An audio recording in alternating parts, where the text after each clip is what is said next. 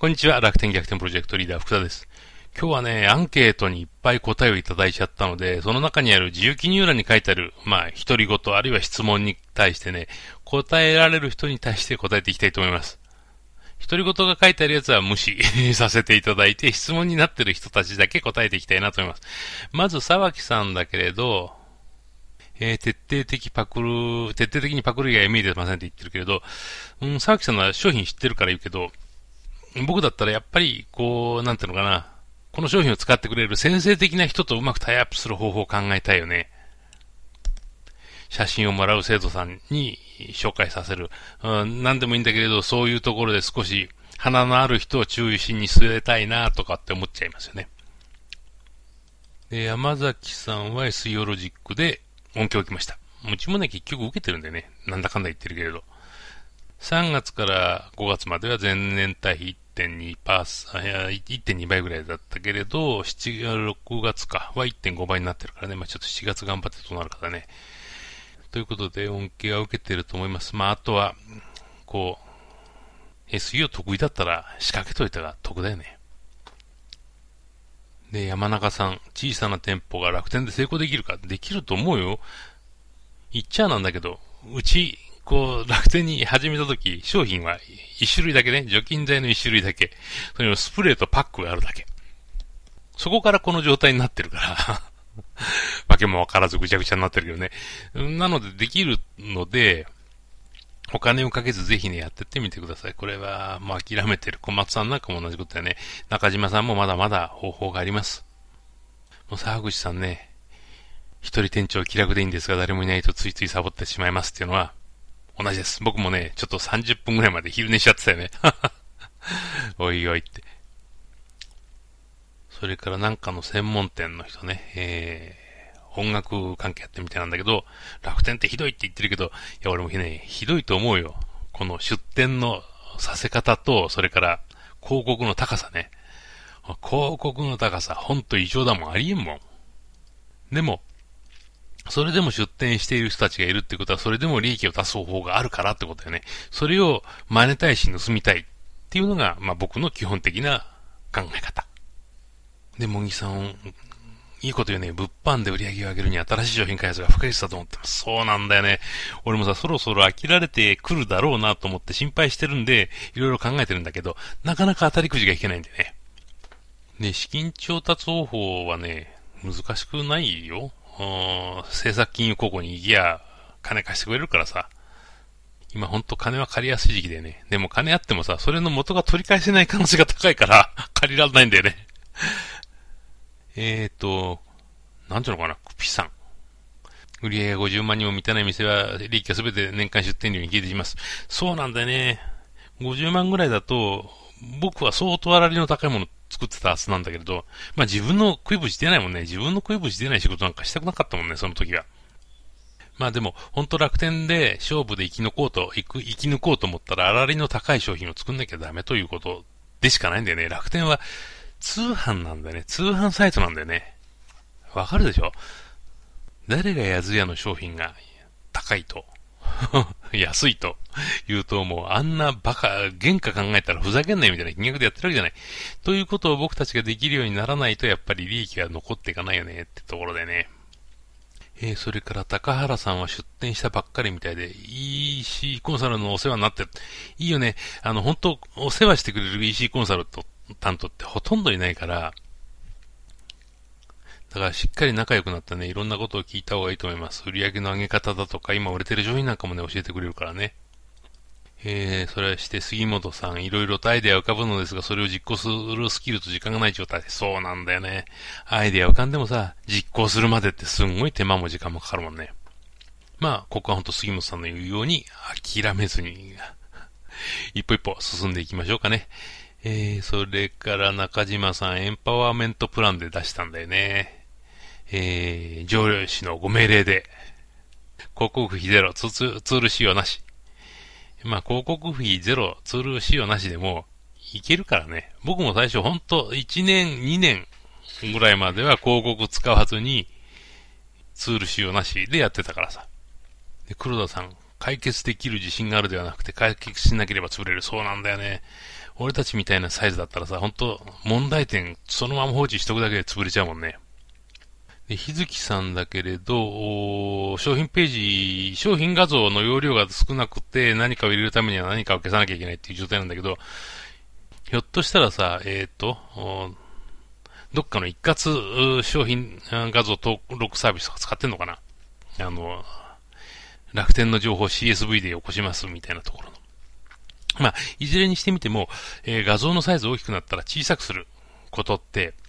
できるんだよね。あの、イラストレーターとかフォトショップで作りっぱなしの情報ってさ、結構画像データがでかいから、これを、あの、例えば、え、僕が使ってるのはリサイズプロとか入れて流すと、商品、あの、画像の精度とか綺麗さは変わらないでけれけれども、あの、画像のサイズがぐっと圧縮されるから、そうすると余裕ができるからね、そういったものを使ってみてはどうかなと思います。まあでも、もう容量がいっぱいになるくらい商品入れてあるとしたらさ、結構でかいね、残ってるデータがね、あー入れちゃったデータがね、これは大変かもしんない。で、高垣さん、大量の梅が余ってるというか、材料があるけれど、加工できずに困っています。工場を作りたいんだけど作れませんって、ある意味すごいよね。すごいけれど、うん、僕だったらね、梅はね、冷凍保存させといて、梅ジュースを作るためのセットを出しちゃう。梅をね、梅をつく、使って梅酒を作るとか、それから、梅干しを作る人たちの梅と梅ジュースを作りたい人たちの梅とちょっと違うからね。だったら時期になって、その一番いいところの梅を F 級の冷凍庫に持ってってドンと凍らしちゃって、それを袋詰めして、氷砂糖とセットで振る。ついでにその瓶まで売っちゃうとかね。そういうのありだと思うんだけどな。どうかな。え、ー、と、森さんは内霊関係のをやっていて、まあ、他業務の方がどんどん縮小してるんでネットに力入れたいんだけれども時間が取れないと。まあ、よくあるパターンだよね。でも本当時間取らなかったら 何にもできないから、頑張って時間取ったとしか言いようがないです。とにかくね、時間短縮ツール、まだ本業やってて余裕があるんだったら時間短縮ツールをうまく使ってね、やるとか、それから、えー、思い切ってパートさん入れちゃうとかっていう手で、ぜひやってみてください。でね、この名護さんがね、いいこと言ってるな。えー、っと、画像の補正をしたり、作り込みページを作成するだけで売り上げが上がったりするので、そうなんだよね。その通りなんだよね。で、SEO は素人なのでって言ってるけれど、SEO は単に商品説明文をしっかり書きましょうっていうだけでしかないからね。こう複雑なこういろいろなロジック使って何かしましょうと思ってる人がいるんだけれど、SEO っていうのは言葉の問題ではなくって、検索エンジンを、にどうやって好きになってもらえるかってことで、楽天の検索エンジンは売り上げの測るものが好きになっちゃったと。で、売り上げを上げるために必要なのは実は言葉ではなくって画像なんだよね。あるいは商品ページなんだよね。だからね、ぜひね、やってほしいなと思いますね。で、いい方法あったら教えてほしいなと思うよね。お願いします。なんか、いい方法あったらぜひ、メールください。えー、コメントに書いてください。で、添島さん、まだデビューしたてでレビューを増やしたり、集客がうまくいってないってことなんだけど、そうなんだよね。最近出てきた店舗の、この、レビュー数とか売り上げとかアクセス数を見せてもらうことあるんだけど、やっぱ結構苦戦してる店多いんだよね。まあ、それはね、一つには商品がね、楽天と、うん、楽天のお客さんとミスマッチしている商品があるっていうのと、それから商品点数が少ないっていうのもあるからさ。まあね、もし時間があるんだったら、それから商品があるんだったら、どんどん商品を登録するっていうことを、まずはお勧めしますね。うーんと、それから川端さんという人、この人は1年目でまだ売り上げが少ない100万程度ってことなんだけど、まあ、それぐらい売ってたら他の人たちだったら羨んじゃうよね。まあ、ものによるんで、その楽天の中でも本当売り上げが立ちやすいものと立ちづらいものとあるんだよ、これ。もう出店しちゃった店長には申し訳ないんだけれど、あるんで、売りやすいものを売ってると、それなりに売り上げが立つんだけど、今度利益がないってことになるんでね。まあこれ本当えっ、とね、売り上げを落としても粗利を取って、で、えー、パートさんとかね、そういう中間、固定費とか中間経費し減らして、利益を出すというスタイルにした方がいいと僕は思います。まあ、在庫積んじゃってるとね、それがなかなか気分としてできないんだけどさ、赤字出続けるよりはいいもんね。腐らないもんだったら僕はそっちをお勧めしますね。お、で、熊谷さん、うちの副区長と同じ名前だな。まあいいや。えー、早く新しい販売先を開拓したい。うん、その通りなんだけど、まあ楽天、アマゾンが両巨頭で、次がヤフーで、他のその他大勢ははっきり言って出店する意味すらないっていうところが多いからさ。ちょっとどうするかいろいろ検討して、えー、今できることはやっといた方がいいよね。試しといた方がいいと思うよね。後でやっぱあれやってなかったなとか思って、もう一回楽天とかさ、アホな話だから。で、次は、えー、なんとか、のべひろさん。わかんないな。独自サイトだけで運営していきたいが SE 対策、対策がうまくいくかどうか心配。いや、ほんとそうなんだよね。独自サイトでやるっていうことは SEO 対策うまくなるってことで、この時の SEO 対策は楽天でおちゃらけてやっているような SEO 対策とは決定的に違うことやんなきゃいけないから。これ楽天で SEO 対策が難しいとかわかんないって言ってる人は一般サイトに対する SEO と混同してると思う。楽天の中の SEO はね、まあ、へみたいなもんだから。確かに上位に上げる、1ページ、1ページ目に入れる、それも30万件も100万件もあるところの1ページ目に入れるっていうのは昔からできない相談っていうぐらい難しかったけれど、でも、あなんていうのかな、えー、っと、ニッチキーワードっていうかさ、マイナーなキーワードで上位にするっていうのは楽天では何にも難しくない。ところが、Google とかだと、たかが10万件とかさ、たかが30万件しかない、そのページに勝つのすら、そういうキーワードですら上位に入れるのが難しいから。もう本当、独自サイトだけで運営していきたいんだったら、コンテンツマーケティングをやるしかない。と思います。と思いますっていうか、うん、そうだな。10年前だったら、その、いいストアとかで出店したらね、そこそこ売れてた時代もあるんだよ。まあ今無理だね。ということです。で、岡さんからね、昨今アマゾンでもページ作成の良し悪しで売り上げ変わってきますって言われて、なるほどだよね。まあ、アマゾンの商品画像って、どうせ大したもんが置けねえやと思ってるから、遅いままだったんだけど、ちょっと気分を入れ替えて、いいものにしてみます。えっ、ー、とね、森さんからスーパーセール終わってから数値は良かったが、月末月賞が全く注文がなくなってしまい焦った。どっちが買ったのか。うーん、スーパーセール中とやっぱりね、動きが違うよね、商品の。スーパーセール中はその50%オフとか大商品とかあるから、また、その、トータルとしてお客さんの動きも違うからね。えー、今どうなんだろう。ちょっと心配ですよね。で、これも森なんとかさんという、えー、経験の長い店長さんね。えー、すぐにはできないが、解決できないならこの仕事はやめています。そうなんだよね。その通りなんだよね。この勢いがなかったら、この気合がなかったら、この仕事できないわ、やっぱ。心折れちゃうもん 一緒に頑張っていきましょう。で、野々村さん、今年に入ってから集客がうまくできず、売り上げも落ちる一方で悩んでます。悩むね。確かに悩むね。でもさ、この手の場合って楽天で起きた時には、強いライバルが出てきたか、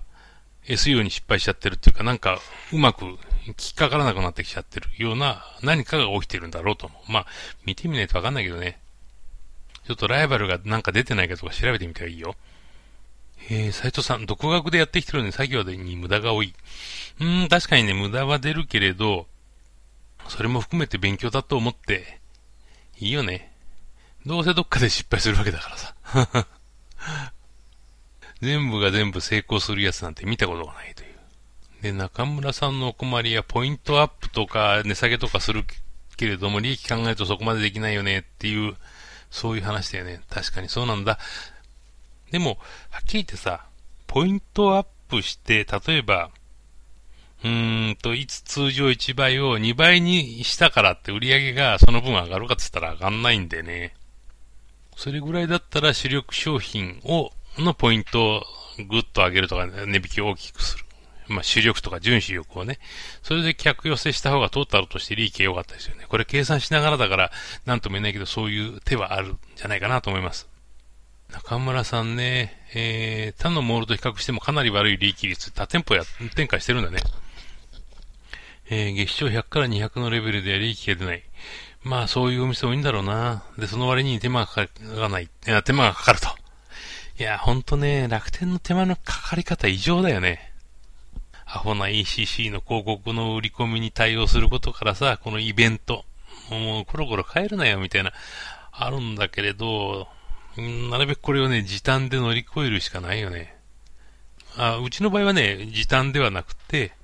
えー、粗利率で乗り切ってる。売り上げが少なくても粗利率がいいからなんとかなるよねっていうやり方。なぜそのやり方を選んでるか、選んだかっていうと、もう、うーん、ずっとこの手の商売を見続けてきてるわけじゃないこの手の商売を見続けてきて、で、ネットスーパーっていうさ、宅配スーパーっていう極限に粗利率の悪い 商品を売る仕事やったんだけど、もうその時やってって思ったんでね。通販は粗利なかったら潰れるしかない。本当にそうなんだよ。だからね、その、イトーヨーカドーがネットスーパーやってるじゃん。もうそれで散々協力とかさ、それから、いや、あちこちから取材とか来たけれど、いや、言われるのよ。この、イトーヨーカドーはどれぐらい利益出てますかねとか。出るわけねえじゃんって。これこれこうこうこうこうこういう数字でこれで出るって。それでも日経の記者とか信じないからね。いや奴ら書きたいんだよね。こう、儲かってるとかなんかね。うん、あるわけねえじゃんって。あれ、鈴木のおバカさんが辞めてよかったなと。さっさと辞めりゃいいのにと思うよね。まあ、んなことをネットスーパーのコンサルタントだとほざいてる男は言っちゃいけないね。えー、内緒で。えーと、石崎さんはね、楽天がどっの方向に進んでるかわかりませんって言ってるんだけど、俺もわからない。楽天が進もうと思ってるのは自分たちが儲けようと思ってるってことだけだよね。で、レビューがレビューがと言ってるけれど、こちらから返信する機能もつけていない。そうなんだよね。でもさ、俺返信する機能つけていても俺は使わないね。めんどくせえもん。おいおいって。僕のこの基準は、自分がめんどくさいかめんどくさくないかなんだよね。めんどくさくないことだったら、こういう録画みたいにさ、できるんだけれど、めんどくさいと感じちゃったことってさ、続かないんだよね。だから、もうネットショップってすっげえ続かない類の仕事だったわけど、やりたくなくて、途中から。もうこんなにしんどいことやりたくなってずっと思ってて心折れ続けてたからだ。それをパートさんを入れの何を C の外注に出しので、やっと、まあいいかな、続けようかな、みたいな感じになってるから。まあ、なのでついついこの楽天逆転プロジェクトの方に咲く時間が大きくなって、女房はいい顔しないと。今日も言われちゃった新商品登録しといてって。ええー、パートさんが来たらね、みたいな。で、同じようなこと言ってる人いますね。なるさん、この先も店舗への締め付けが厳しくなっていくのだろうか。俺ほんとね、楽天のマーケッターに言いたいよね。あんたらバカって。ほんと、僕たちがお客さんに相手にするときにね、お客さんには、なるべく、というか、徹底的にネガティブなこと言わない。お客さんに代引き禁止ですと。代引きで受け取らなかったら告訴しますとか言わないもんね。楽天の書いてきてるメールってそれに等しいインパクトあるよね。あの、店舗の管理部からさ、例えば、